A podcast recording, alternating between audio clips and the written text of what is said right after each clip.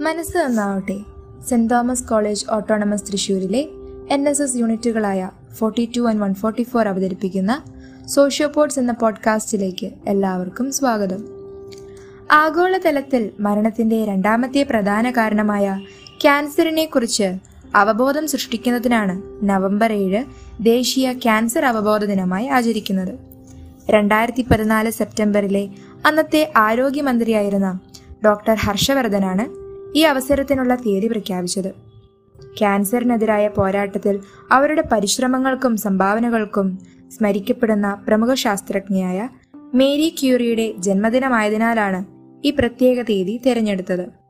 Radium polonium എന്നിവയുടെ കണ്ടുപിടുത്തത്തിന് അവർ ബഹുമാനിക്കപ്പെടുന്നു. Nuclear energy വികസിപ്പിക്കുന്നതിലും മാരകമായ രോഗത്തെ ചികിത്സിക്കുന്നതിനുള്ള റേഡിയേഷൻ തെറാപ്പിയിലും നിർണായകമായത് അവരുടെ ശ്രദ്ധേയമായ പ്രവർത്തനമായിരുന്നു. എന്താണ് ക്യാൻസർ എന്നാണ് നാം ആദ്യം മനസ്സിലാക്കേണ്ടത്. കോശങ്ങളുടെ അനിയന്ത്രിതമായ വളർച്ച മൂലമുണ്ടാകുന്ന ഒരു കൂട്ടം രോഗങ്ങളെയാണ് ക്യാൻസർ എന്ന് പറയുന്നത്. ഇന്ന് ക്യാൻസർ എന്നത് ജീവിതശൈലി രോഗങ്ങളുടെ ഭാഗമായി മാറിയിരിക്കുന്നു. ക്യാൻസർ ഇന്നൊരു അപൂർവമായ അസുഖമല്ല ആയിരത്തിലൊരാൾക്ക് വരാവുന്ന രോഗവുമല്ല. എല്ലാ പ്രായക്കാരെയും ഒരുപോലെ കാർന്നു തിന്നുന്ന ഈ രോഗത്തിന് പാരമ്പര്യ ഘടകങ്ങൾ വരെ കാരണക്കാരനാകുന്നു.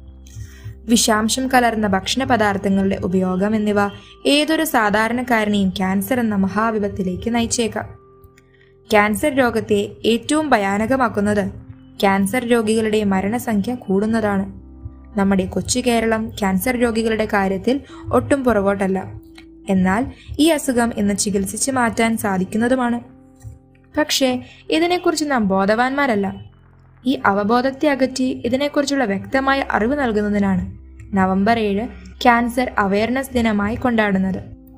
ക്യാൻസർ എന്നത് ജീവിതത്തിന്റെയോ സ്വപ്നങ്ങളുടെയോ അവസാനമായി കാണേണ്ടതില്ല. മറിച്ച് ഇതിനെ അതിജീവനത്തിന്റെ ലോകത്തേക്കുള്ള യാത്രയായി കാണാം.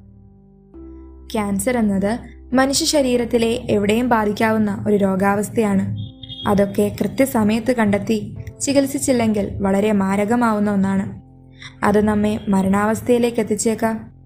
ഇന്നത്തെ കാലഘട്ടത്തിൽ ഈ അസുഖത്തിൽ നിന്നും രക്ഷപ്പെടാനുള്ള എല്ലാ ചികിത്സാ രീതികളും നിലവിലുണ്ട്.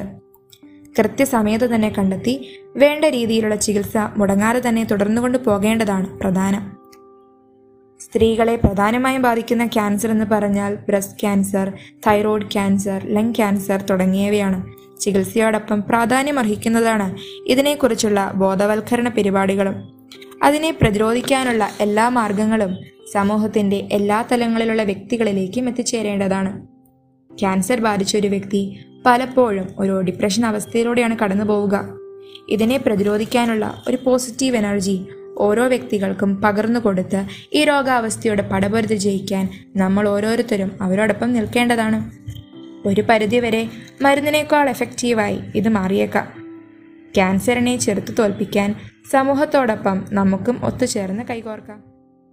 അർബുദത്തിന്റെ അപകട സാധ്യത കുറയ്ക്കുന്നതിനും ഈ രോഗത്തെ എങ്ങനെ നേരിടാം എന്നതിനെക്കുറിച്ചുമുള്ള അറിവ് നൽകുന്നതിനും അവഗണിക്കപ്പെടാൻ പാടില്ലാത്ത സാധ്യതയുള്ള രോഗലക്ഷണങ്ങൾ എന്തൊക്കെയാണെന്നതിനെക്കുറിച്ചും രാജ്യമെമ്പാടുമുള്ള ക്യാൻസർ രോഗത്തെയും ദേശീയ ക്യാൻസർ ബോധവൽക്കരണ ദിനം എടുത്തു കാണിക്കുന്നു.